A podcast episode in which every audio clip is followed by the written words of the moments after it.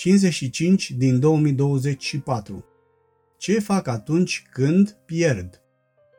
Pasaje biblice, Psalmul 105 cu 17 la 21, 1 Samuel 30 cu 6 și Marcu 14 cu 50.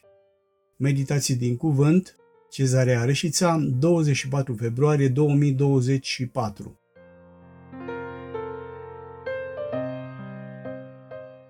Ce fac atunci când pierd?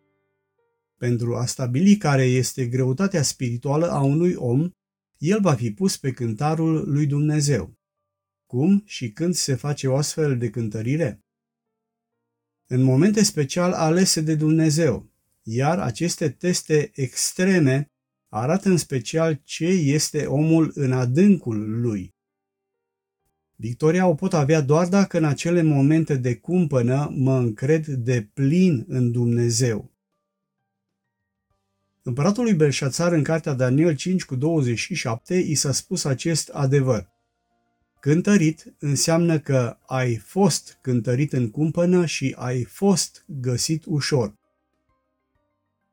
Cu alte cuvinte, împăratul a căzut la test. Astăzi, cu ajutorul lui Dumnezeu, să observăm câteva exemple de cântărire, de teste extreme, care se încadrează în categoria ce fac atunci când pierd. 1. Iosif sau pierderea libertății. 2. David sau pierderea familiei și a averii. 3. Domnul Isus sau pierderea ucenicilor. 1. Iosif sau pierderea libertății.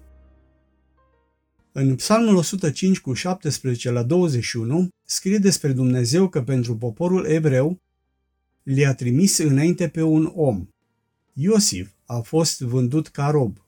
I-au strâns picioarele în lanțuri, l-au pus în fiare, până la vremea când s-a întâmplat ce vestise el și până când l-a încercat cuvântul Domnului. Atunci împăratul a trimis să-i scoate lanțurile și stăpânitorul popoarelor l-a izbăvit. L-a pus domn peste casa lui și dregătorul tuturor averilor lui. 2. David sau pierderea familiei și a averii. În 1 Samuel 30 cu 6 scrie că David a fost în mare strâmtorare, căci poporul vorbea să-l ucidă cu pietre, pentru că toți erau amărâți în suflet, fiecare din pricina fiilor și fetelor lui. Dar David s-a îmbărbătat, sprijinindu-se pe Domnul Dumnezeul lui. În 1 Samuel 30 este descrisă ultima mare încercare de care a avut parte David înainte de a veni schimbarea cea mare din viața lui, înainte de a deveni împărat. Această încercare a constat în testarea cu ruinarea totală a ceea ce a construit ani de zile, cu pierderea a tot ce a avut, familia, și tot ce a adunat, averea. A fost asemenea acelui întuneric mare care este înaintea zorilor.